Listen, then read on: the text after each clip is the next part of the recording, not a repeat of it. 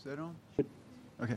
Everybody needs a chance to turn to this because I can almost guarantee you you'll want to go back and make sure that's exactly what it said. okay. All of the believers were one in heart and mind. No one claimed that any of his possessions was his own, but they shared everything they had.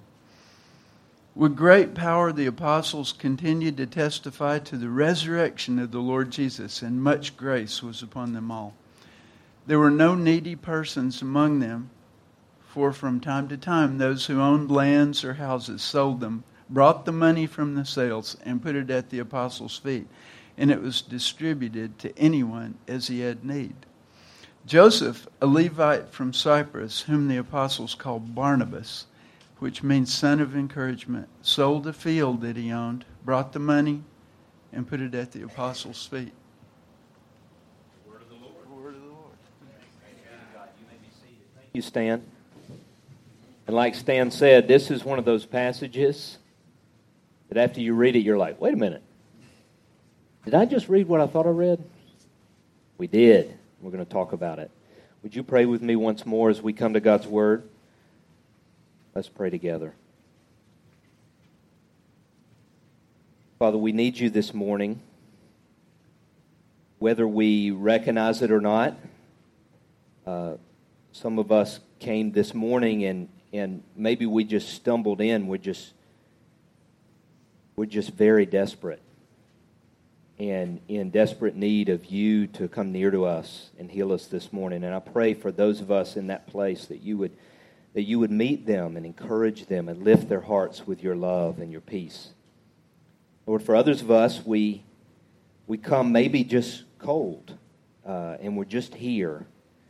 And so we need you to warm our hearts and soften our hearts. And in these moments, that you would open our hearts and our ears to receive your word afresh because you say it's alive, that it has the power to change us.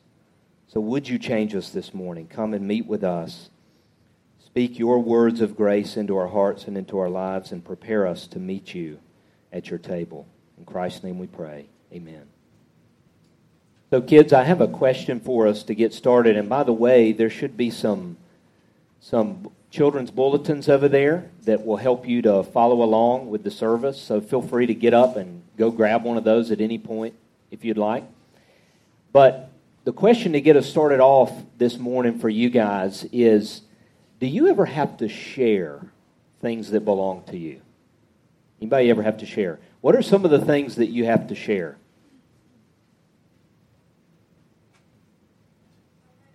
A room. Yeah, that's that's a tough one. In the back? Okay, room. We got some room shares over here. It's a hard thing, isn't it? Luke, what do you have to share? Toys. That's painful, right? You know, you, you ever have any toys that are just yours? They were given to you. You remember when you got them, and then you got to share them? A car. Okay, hey, it continues, right? As you get older, it continues. Tax. Like, that's a point. I mean, who doesn't love to pay taxes, right? Who pays their taxes and thinking, thinks, I'm so glad I get to share what God has entrusted to me with the fellow citizens of this nation? No, we don't think that whenever we have to pay taxes. Sharing's hard. It's painful. It's really, really difficult. And as we've seen, when you grow up and you become a grown up, you become an adult, it's just as painful. And sometimes I think as you get older, the harder things to, to share is not only your possessions, that's certainly hard, but I think more so your time when you become a grown up. Be able to share your time is so very painful and hard because it's so limited. We have just such a limited amount. As we come to our passage, we see this picture of the early church that Luke is showing us in Acts. And one of the things that jumps out, it's a demonstration of their love for one another, is the radical sharing that they were experiencing together. And so we'll look at that in just a minute. And I think as we look at this, we're going to see and talk about there's a lots of barriers in us as the church, uh, barriers to living connected in this way and sharing our lives in the kind of way that we see here. One is just it's just our selfishness. Just in, in each one of us, deep in our hearts, this inclination to put me first is very natural in our sin nature. And so selfishness is probably the, the first barrier to sharing in this way. But even beyond that, I think it's we find ourselves in a culture, and we've talked about this a good bit as a church, but we, we find ourselves in a culture that's very individualistic. That is, our culture kind of shapes us to begin to think about all of life through the lens of the individual, through the lens of me. So we don't see ourselves primarily as part of a people. It's part of why taxes are so hard to pay, because we think that's mine. That doesn't belong to anybody else, and we're mad we tend to think of ourselves primarily just as individuals. And that's the lens that kind of colors everything that we do. It's even hard to even notice this. We, we tend to prize things like our privacy. I mean, how important is our privacy to us, our personal space? We like to keep our options and our calendar open. We don't like to commit to things or lock ourselves into things. And all of these things are conditioned, by and large, not just by our selfishness, but our individualistic culture. And that even begins to shape the way that we see Christianity, the way that we even see the church. We tend to think, especially in our culture, in American culture, Western culture, we tend to think about the church as primarily something that exists to serve my personal relationship with God. I mean, that, that tends to be what's lifted up the most. And now that's very important. I don't want to downplay your personal relationship with Jesus. In fact, all summer we talked about that, how that's good and right, and the Psalms invite us into that. But we tend to think of it only in those terms. We tend to think of church, for instance, as, as a place to come and get my personal spiritual needs met. Something that, you know, I can get met in other kinds of places. But the church primarily is a place for me personally to connect with God only. So we tend to even look at Christianity, approach Christianity in a very individualistic kind of way.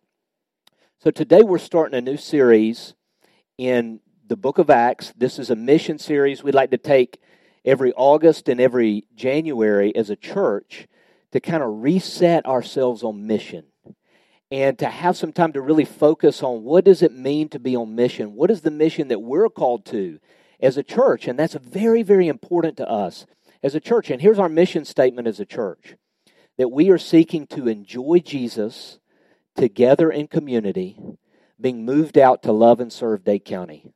That's our mission together as a church. That's what we're after. That's what we're seeking to give ourselves to over and over and over. And what we're going to focus on today is that middle part of together in community. You see, we might think as we begin to talk about this that what does community have to do with mission? Mission is this sense of going out. It's going, it's taking the gospel out, it's doing things. And community, as we talk about community, we're talking more about our relationships with each other. It's more in, where mission is out, community is in. Now, what do those have to do with one another? But what we see in our passage today is that they're not two separate things, they're inseparable. Community and mission are inseparable. And here's why because it is our relationships with each other in the church that embodies the gospel. It is our relationships within the church, our love for one another, that most validates and pictures the gospel for the world. So we're going to see community is the vessel of gospel mission. Community is the vessel of gospel mission. It's what carries it out into the world. We'll see. Hopefully, that'll become more clear as we look at our passage together. So, we're picking up, we're in Acts chapter 4, verse 32. And last August, we left off at the beginning of chapter 4. So, we're marching through passage by passage in the book of Acts. And in this passage, Luke, Luke is the writer of Acts, by the way, Luke is going to give us again a window into the life of the early church.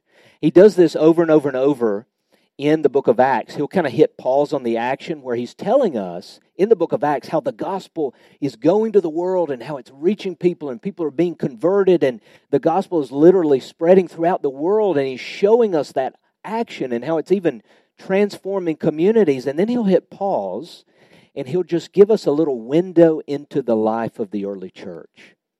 Now, it's remarkable as we look at this church, we're, we're kind of looking through a window into history. What was the earliest church like? What were the relationships like with one another? How, how did they do life together? And the picture that he gives us here is a tremendous one. Again, chapter 4, verse 32. Look again with me at what we just read. We see right off the bat in verse 32, again, describing the early church, that all the believers were one in heart and mind. They were one in heart and mind. Now, that's a huge kind of statement to say that they were one in their thinking, in their heart, in their affections. He's describing for us the early church as being a place where their relationships with each other were deep. They knew one another. They knew one another's struggles. They knew one another's joys. They knew what was happening in one another's lives. They knew that those things that were painful in one another's lives, they were supporting each other. They were sharing openly their heart with each other. And because of that, because they not only did they share, not only did they know what was most true about one another, they accepted one another in love. What do you imagine it would be like to be a part of a community like that? Where everyone was one where their hearts and their lives were open to one another. And relationships were so deep in that way. As he continues to describe it, he gives us a little bit more specifics of what that oneness looks like. Now, this is the part that, as Stan was saying, is just absolutely disturbing to American Christianity. Look at what he says. No one claimed that any of his possessions was his own, but they shared everything that they had. Jumping down to verse 34, there were no needy persons among them, for from time to time, those who owned lands or houses sold them and brought the money from the sales and put it at the apostles' feet, and it was distributed to anyone as he had need. And then it gives us in verse 36 this description of Joseph, an actual specific person who was a part of the early church, just by way of an example, where Luke says, Hey, let me tell you about one person that actually did this. Joseph, a Levite from Cyprus, his name is changed to Barnabas. You see him popping up later in the New Testament as he is going with Paul on his missionary journeys. He becomes a missionary. But at this point, Joseph is this real living, breathing person that probably was a person of some wealth that sold a piece of land that he had and took the proceeds from that sale and just handed it over to the apostles to distribute among the church. What a stunning picture of this relationships that were so deep and so committed that they were sharing the things that belonged to them. They did not see their personal property as their own. Now, it's not saying, and sometimes we read this, and especially as capitalists and Americans, we get a little nervous. Whoa, whoa, what, what are you talking about here? Are we talking about communism? We, we talking about socialism here? No, it wasn't that at all because they were owning it. It was theirs. It's, they weren't called to renounce the ownership of personal property. That's the whole point. It belonged to them. But yet their attitude was not, this is mine. And that's the issue. They didn't look at the things that belonged to them and say, This is my stuff. This just belongs to me. Rather, they were so committed to one another in radical generosity that they said, My stuff is not just my stuff, my stuff belongs to you. And they do what we as Americans, especially if you're a person that has known any wealth at all, the one thing that you never do is liquidate your assets.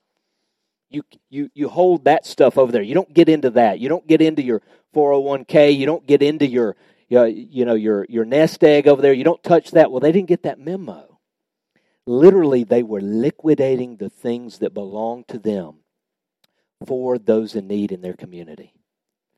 Recently, a, friend of mine, actually, Eric Youngblood, if you pastor of Rock Creek Fellowship, this a couple years ago, there was a guy in his church at Rock Creek that that is a neighbor that lives right across the street, and Eric's uh, lawnmower went out. And he calls this guy across the street, again in the church, and he said, Hey, do you and you know Eric, he hates to put anybody out. He said, "Could is there any way I could just borrow your lawnmower just for a day. I'll get it right back to you and everything. And the guy's response just leveled him. He said, Of course. He said, Listen, you need to understand this. If I got it, you got it. What a concept. That, that's exactly what was taking place in the early church. If I got it, you got it. Everything I got belongs to you. See, they were living this out. They were sacrificing for one another. And what, what's a greater sacrifice than taking your treasure, the things that belong to you, and just saying, Oh, you got need? Here, take this. I mean, they, they weren't even retaining it and saying, I want control over how it's distributed. They were just handing it over to the apostles, saying, Here, it's not even mine. You take it. You distribute it as you see need. What a radical picture of their sharing and their commitment and their openness to one another. Not only were they sharing their stuff, they were sharing their very lives. They knew each other, they were welcoming one another into their lives. It's a tremendous picture. It's an illustration of something that we say all the time as a church. One of the things we, we talk about all the time is how the gospel impacts your money. We say that all the time, literally like every week at the time of offering. Offering is not something we just kind of skip over, but it's something that we actually say, hey, this is a part, this is a part of worship. And you know what? Whenever you are experiencing the gospel, whenever you are experiencing God's generosity to you in Jesus, you know what it does with your money? It makes you open handed, it makes you radically generous. The gospel impacts your money and your stuff, and we see it very vividly in the early church. Why was this happening among them? I mean, the apostles didn't come to them and say, okay, now we're going to impose a system here. Everybody that owns property, you need to liquidate that and bring that here. We got some rules in place here. They weren't doing that. The thing to see is, is it was spontaneous in their hearts. They were doing this out of love for one another, out of unity for one another, that, that their relationships with one another were more important than their stuff. How did that happen? You see it in the middle of the passages. Luke tells us in verse 33 with great power the apostles continued to testify to the resurrection of the Lord Jesus, and much grace was upon them all.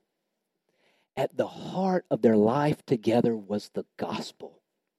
The apostles were just preaching the gospel, and they were saying, Jesus is Lord of all. He has been raised from the dead, and by virtue of that, one day we will be raised. And one day he will fill the whole world with his kingdom. And you have been brought into his kingdom by pure grace. And because of your union with him, you have the Father's affection and you have the Father's love in spite of all the things that are true of you. They were preaching and pressing the truth of the gospel into the hearts of the church. And the result was, Oh, you need something I have? Here, I'm devoted to you. I'm not clinging to the things of this world because I have a kingdom that's coming that I'm going to inherit, that we are going to inherit together. The gospel was penetrating their hearts and creating a radical generosity and commitment and sacrifice for one another. This is a tremendous picture of what we say all the time the church is not a building. We say this till we're like blue in the face. And this is one of those passages that makes it just so very, very vivid. Peter, uh, Luke does not describe here anything about the buildings that they were meeting in. In fact, he doesn't anywhere in the book of Acts. He doesn't describe the church as being a place or even an event. He doesn't make any mention about great, well rehearsed worship bands. He doesn't make any mention about lights or fog machines or even carpet. He doesn't even mention carpet. He doesn't mention any of those things that's so easy for us as Americans to associate with the church. That it's a place or it's a, it's a structure, it's a building, or, it, or it's even great packaged programs. He doesn't mention any of those things. What is the church? It is their relationships with one another. That they have been united in Jesus together not just individually, but with one another. Jesus and the power of the gospel has brought them together, woven their lives together by the power of the gospel. It's a tremendous challenge to us and the way that we naturally think about the Christian life and the, the way that we naturally in our culture think about the church. So often we're we're so focused on our our personal space and and and keeping one another at arm's distance and, and putting up walls. And it just it happens so naturally for us. I mean even as we come into church and I, I feel it in my own heart even as we gather for church you know you come in and you're struggling but yet you put on the the happy face. And we're so reluctant to let one another into our lives to let other brothers and sisters in the church know who we really are to know our struggles to know our doubts, to know our difficulties, to know what we're walking through in our life. We just want to be so strong in front of one another that those things become barriers to the kind of oneness that, that Luke is calling us to in this passage. I mean, even our, our reluctance to, to gather together regularly. It's a tremendous challenge to what's so natural in our hearts and the barriers that prevent the oneness. Now, here's a question to ask Why is this so essential to mission? Now, back to our original question why does Luke put this in the middle of Acts? I mean, it, the book of Acts is all about the gospel going to the world. It's all about going. It's all about mission. Why does he continue to hit pause and say, Let me show you their interior life as a church? Why does he do that? Because community and mission is inseparable. And why is it inseparable? Because our relationships with one another is the embodiment of the gospel. It's what validates it to the world. It's what shows the world that it really is true. That, that the gospel is powerful enough to take a people who are very different who wouldn't naturally hang out together, who wouldn't naturally love one another, who have all kinds of hard edges and, and uh, you know, weird quirks about them, and yet the gospel comes in and it brings them together as one. And the gospel begins to create a community where they're, they're opening their lives to each other. They're sharing their struggles. They're loving one another. They're, they're eating together. They're spending time together. As the gospel does that, and that is exactly what the gospel do, does whenever it's applied in a people, it validates to the world the truth of the message that we preach. If you take the gospel out and you say, hey, here's the truth of what Jesus has done, but yet they look at the church and there's none of this there's none of this. There's no sacrificing for each other and bearing with one another. The, the world looks at that and says, that's just words. There's no power to your gospel. And that's why today in our culture we see Christianity at such a decline. Why more and more people are leaving and turning away from the church. Because they hear our message of Jesus is Lord of all, and they look at the church and they see hypocrisy, and they see division and they see pretending and they don't see closeness, commitment to each other, and they say, well, that's just words. There's no power to it. You see, the, the church, the, the gospel gets applied in a people and it does something. And that is inseparable from mission. Just this past week, I was reading a, started reading a book recently called The Church as Movement. And there's a great story in here. Uh, the author shares a story about visiting a, a church, and he calls them missional communities here, trying to help us to think differently of the church. The church, not a building or an event, but rather it's a community that is on mission together. And he visits this missional community, this church in New York City. And he goes, and whenever he visits, they were having an evening where people were just getting up and they were just sharing their stories with each other. And it was a powerful evening of people just sharing through tears what God had been doing in their life through the community together. And he talks about this one lady named Monica and how her story particularly really captured him.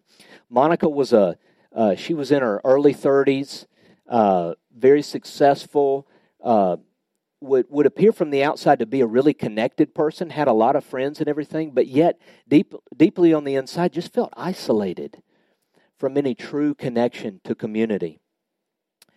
and she gets involved in this missional community and she really begins to pour herself and open herself up and these relationships begin to go deep. And here's what he describes. At one point monica found herself suddenly laid off from work and unable to pay her bills she grew anxious and started to slip into depression while her previous friends offered condolences her missional community took her in when she couldn't pay her rent they drove her to work when she couldn't make her car payments. She was welcomed to and included in everyone's dining rooms when she couldn't afford groceries. She wept that night, sharing that in the past, she was when she was weak, she would hide it and pretend she was strong. Anybody relate to that? She would pretend that she is strong, but something shifted while receiving love from this new community. She learned to be weak. That is a powerful community. A community that allows you to be weak. And until you get weak and vulnerable, we cannot be the kind of community He's calling us to be here. Until you're willing to bring down the barriers, the facade, the mask that I'm okay and I'm not struggling. Until we're willing to be weak world changing community is not going to be possible. So, how important is this? I don't know about you, but whenever I talk about community, it can seem like to me that, like, yeah, that's an important thing, but you know, the really important thing is my personal relationship with Jesus. Am I praying enough? Am I reading my Bible enough? And all those things are very important, don't get me wrong. But I tend to take those things, the personal relationship with Jesus, and kind of elevate them. And I think, well, you know, the relationships with other people, well, I'm just not really confessing those sins a whole lot. What about you? I'm not a whole lot going to God and being like, Today I was cold to my brothers and sisters. Today I knew about someone in our church who had need, and my heart wasn't moved at all towards them. I'm not confessing those kind of things, are you? How important is this to God? The next passage is the real shocker. I didn't have Stan read this one, I spared him. Look at the next, I just want to read this next story, the very next thing that Luke shows us. And it's a tremendous picture of how important this is to God. We just seen this picture of the early church, and it might be easy to think, hey, they were problem free, everything was happening. Well, look what happens here. Chapter 5, verse 1. Now, a man named Ananias, together with his wife Sapphira, sold a piece of property. With his wife's full knowledge, he kept back part of the money for himself, but brought the rest and put it at the apostles' feet. So Ananias and Sapphira had been watching. They saw Joseph. They saw him so sacrificially sell his property and just hand the money over in tremendous love and sacrifice. And they probably saw the community was probably, when that happened, when Joseph did that, the community was like blown away, as we would be. They're stunned. And so Ananias and Sapphira see that and they're like, wow, he's getting a lot of press here. So what they decide to do is they decide to go and sell a piece of property of their own, but yet they're not going to give the whole amount. They're just going to give a portion and keep back the rest. Now that wasn't the problem. The problem wasn't how much of their proceeds they gave. The problem was that they pretended like Joseph to give it all. And look what happens. Verse 3 Then Peter said, Ananias, how is it that Satan has so filled your heart that you have lied to the Holy Spirit and have kept for yourself some of the money you received for the land.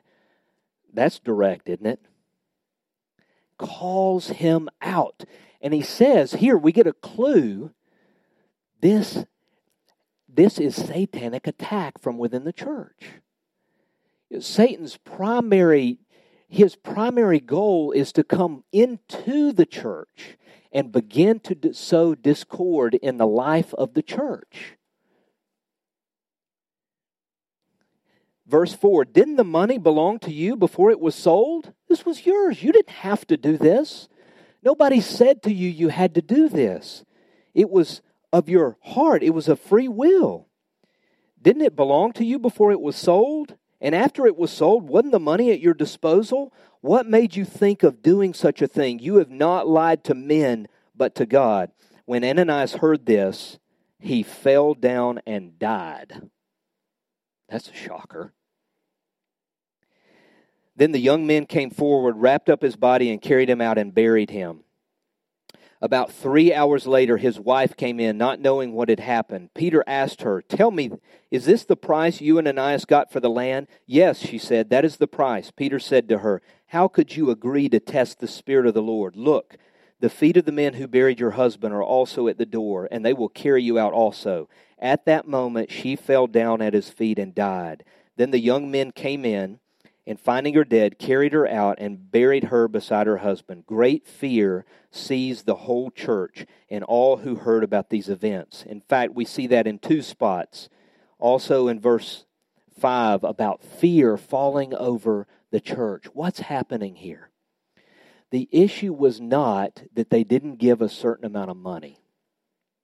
The issue was that in the church, as it was thriving and the beauty of, of self sacrificing love for one another was happening, Satan begins to infiltrate, and these people choose to go the way of hypocrisy. They choose to pretend to be more holy than they really were. And God's judgment breaks out immediately upon them. That's a shocker. Because I think very often we don't appreciate how holy the relationships within the church really are to God. It's so precious to Him. It's kind of like the temple in the Old Testament. The temple was this special holy place, unlike any other. And you didn't just walk into the temple and you didn't just defame it. You didn't just go in and, and vandalize it or do what you weren't supposed to do in the temple because it was a special place. It was set apart for God. And in the same way, the covenant community, the church, is the New Testament temple of God, and it's holy. And so to come in and to defame it through hypocrisy and lying and self righteousness to God is a very serious thing. So much so that his judgment breaks out. I don't think we have much holy fear about our relationships with one another. In fact, I don't think we think about it all that much at all, do we? This passage challenges us. It challenges how nonchalant we can be with our relationships. Of how of, of really what's at stake whenever we choose to hold each other at arm's length. Whenever we just exchange pleasantries and yet go on and don't open our hearts to each other, that we don't share what's real, that whenever we see need, we're not compelled to get involved with one another. Where even our commitment to gather together and worship you know, the latest studies today say that in, in America, that the most committed church members, that their average attendance in Sunday morning worship is twice a month. I'm just telling you a reality. And it shows this sense that we don't think much is happening here, but me showing up to get fed. But as we see this passage, we see this thing our relationships with each other, our oneness, is at the top of God's list of priority. It's incredibly important to Him. So let me just end with a couple challenges for us. My challenge for us, based upon this, is this look for ways to go deeper in relationship with one another. In order to do that, you got to create availability. There's got to be an actual commitment to availability because the reality is we're all busy.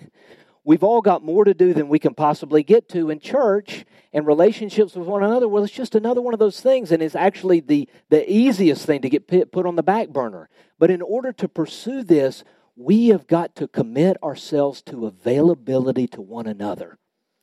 You got to say no to some really good things in order to create space for us to build this kind of community together. So, specifically, what would it look like? I'll just give you a few, few suggestions. Eat meals with one another, eat meals with people in the church you would not normally eat with. People that you might not have a natural affinity to, or you might not even know. Open your home. Or if opening your home is terrifying, go out to eat together. Pursue one another because whenever you sit down to a meal, You get to know each other. Relationship begins to form in your lives. Here, here's another suggestion. If you're single, and I don't just mean young single people, I mean, I mean of all stripes. You, you might be divorced, you might be widowed, you might be young and single, whatever. If you're single, serve a family. Know, one of the things about families is that, that it's so easy to get kind of to yourselves because you're just trying to survive. I know that reality. You're just trying to survive. You're trying to get everybody fed and in bed at a decent hour. Well, if you're single, no matter what age, jump in and help.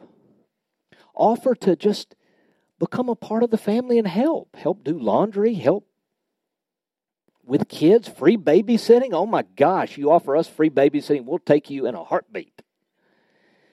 If you're a family, open your family to single people. Welcome them into your family. Let them live with you. Invite them over for dinner. Let them come do laundry at your house. You don't have to create something wholly different to do in your lives. We don't need more things to do. Rather, bring one another into what you're already doing in your life. Invite people into your family. Here's another very practical one community groups. Community groups are the one thing that we create as a church that is an avenue where we are creating a space to pursue exactly what we see right here. Where you have a small group of people where your goal is to know each other, to be known by each other, and to serve each other. To live this out right here. Community groups will start in September. Shameless plug. Get involved in a community group. And listen, that is hard. You got to create availability. You got to say no to kids' sports. You got to say no to all kinds of other things that you can be doing. Our lives are so busy, I know. But you got to create the availability for it. And then finally, the last one if you want to be really radical, try to live near each other. Try to find a way to live close to one another. Because where you live really opens up your capacity to be community together. Well, that's enough for our challenges. Today we have a special opportunity to experience exactly what we see in Acts chapter 4 in his communion table. You know, we tend to think, again, that communion is simply me meeting with Jesus. Listen, it is that in spades. It's absolutely that. But Scripture says over and over and over that this table, this meal, unites us together as one.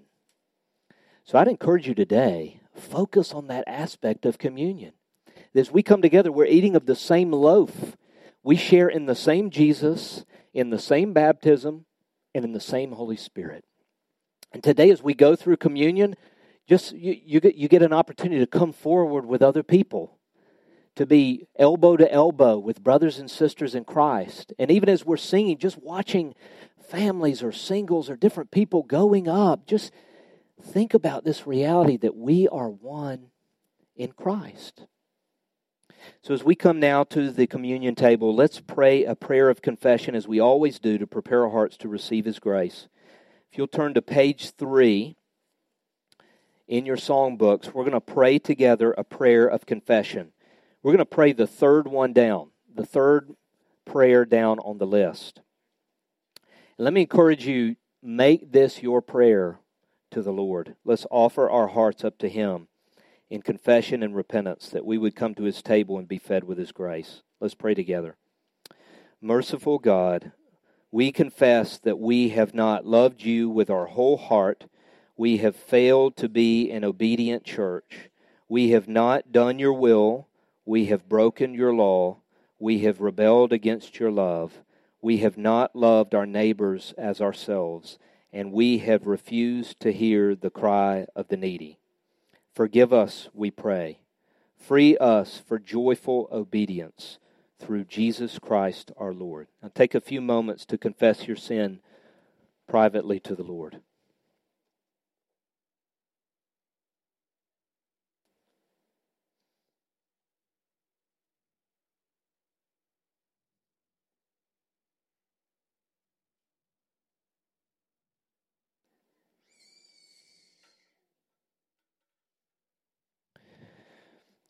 Father, it's, It's true that apart from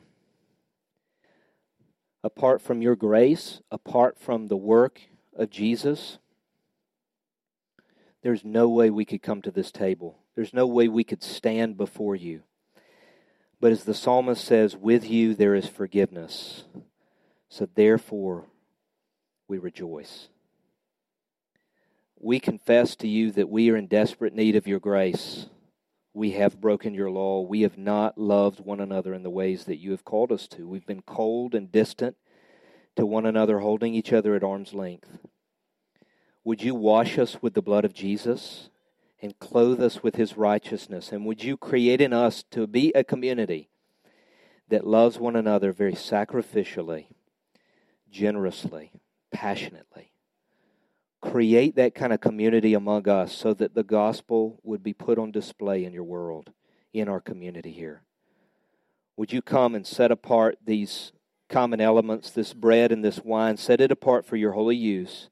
And would you feed us as your people with your very own spirit?